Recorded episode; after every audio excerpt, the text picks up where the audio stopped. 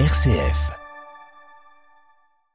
Notre premier invité pour parler de la décision des sages qui ont rendu leur décision donc à 18h. Le Conseil constitutionnel a donc validé pour l'essentiel en tout cas le texte sur la réforme des retraites et on va en parler ce soir avec Élise Fraisse avec nous par visio. Bonjour Élise.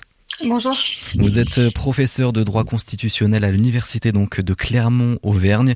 Donc les neuf juges, les neuf sages ont rendu euh, leur décision qui était très attendue pour tout le monde hein, pour cette réforme des retraites très contestée et donc l'essentiel de cette réforme a été euh, validé, notamment euh, cette ce point important sur le report de l'âge de départ à la retraite donc qui a été bien sûr validé dans cette réforme. C'est une surprise ou presque déjà sur ce point-là. On verra ensuite euh, la question du référendum d'initiative partagée, mais déjà sur ce point-là, est-ce que c'est une surprise?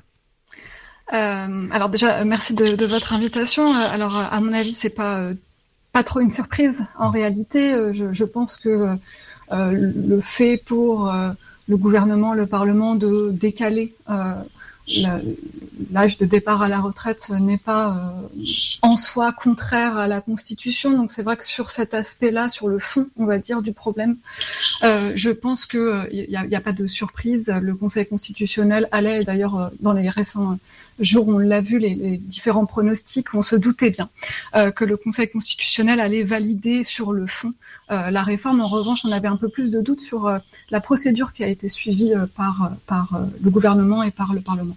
Donc six, dispositions quand même ont été euh, rejetées, dont l'index euh, senior. Euh, pourquoi cet index senior peut-être posé problème au niveau du, droit constitutionnel? Alors oui, c'est là où on rentre un petit peu plus dans, la technique. Euh, je pensais pas un jour avoir à parler de l'article 47-1 de la Constitution un, vendredi à, 18h, mais, c'est très bien. alors en réalité, là où cette réforme pouvait poser problème, c'est que le gouvernement a décidé, euh, pour faire passer cette réforme de façon générale, de passer par une voie un petit peu particulière, euh, qui est celle des, projets de loi rectificatifs pour le financement de la sécurité sociale. autrement dit, normalement, quand le, le, Parlement légifère, adopte une loi, il passe par les lois ordinaires, classiques. Là, il a décidé, le gouvernement a décidé de passer par une voie un peu plus originale, donc pour ces lois qui normalement sont faites pour pour tout simplement financer hein, la, sécurité sociale. Euh, ce qu'avait à examiner le, Conseil constitutionnel euh, cette semaine, c'est justement de savoir est-ce que euh, le contenu de cette loi avait bien sa place dans une loi concernant le financement de la sécurité sociale? Est-ce qu'il était bien question de ça ici? Il a considéré que concernant le report de l'âge à la retraite, c'était bel et bien le cas.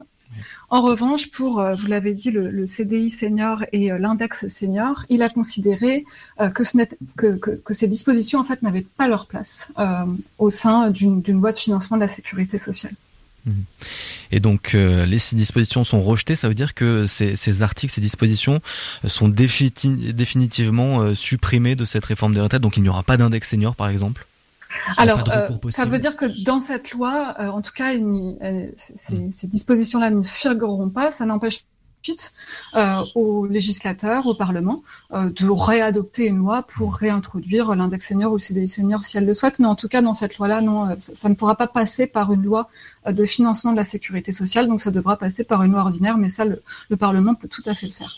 le texte aujourd'hui, donc, est, est maintenant la, la, balle est dans le camp du président de la République. Maintenant, c'est Emmanuel Macron de, de, promulguer la loi. Ça va être quel, quel va être le timing aujourd'hui pour promulguer cette loi donc sur le, projet de loi finance de la sécurité sociale a, priori, euh, ça va se faire hein, dans les, prochains jours, euh, cette promulgation de, enfin, c'est ce qui se passe euh, en principe. Euh, généralement, le délai est assez court. Euh, après, il est vrai que on peut toujours imaginer hein, que le, le, président de la République, si notamment des mouvements sociaux sont trop importants, ne promulgue pas cette loi. C'est tout à fait possible. mais en tout cas, en principe, c'est la promulgation ne tarde pas trop. Donc il y aura deux semaines en tout cas maximum sur cette question-là. Euh, l'autre point qui était très attendu aussi dans cette décision du Conseil constitutionnel, c'était le point concernant euh, le RIP, donc le référendum d'initiative partagée, qui avait été euh, donc réalisé, construit par les députés, par plusieurs parlementaires et notamment André Chassaigne qui sera notre invité tout à l'heure après le journal. Mais donc là aussi, il a été rejeté, en tout cas ce premier RIP, puisqu'il y a aussi un, deuxième RIP qui a été construit hier et donc déposé un peu plus tard. Mais sur ce premier RIP, déjà, est-ce que c'est étonnant aussi qu'il soit rejeté?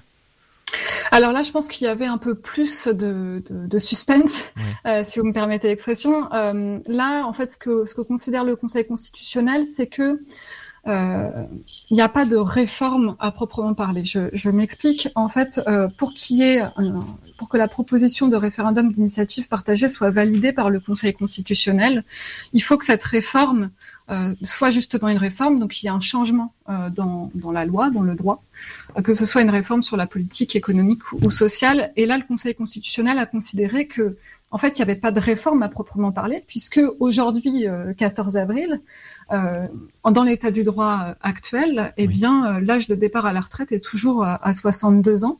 Euh, donc, il n'y avait pas de réforme, il n'y avait pas de changement de droit à proprement parler. Donc, c'est ça qu'il a censuré, qui a refusé donc le, le référendum d'initiative partagée. Mais comme vous l'avez dit, un second référendum d'initiative partagée a été déposé, qui, à mon avis, aura plus de chances de, de prospérer. D'aboutir.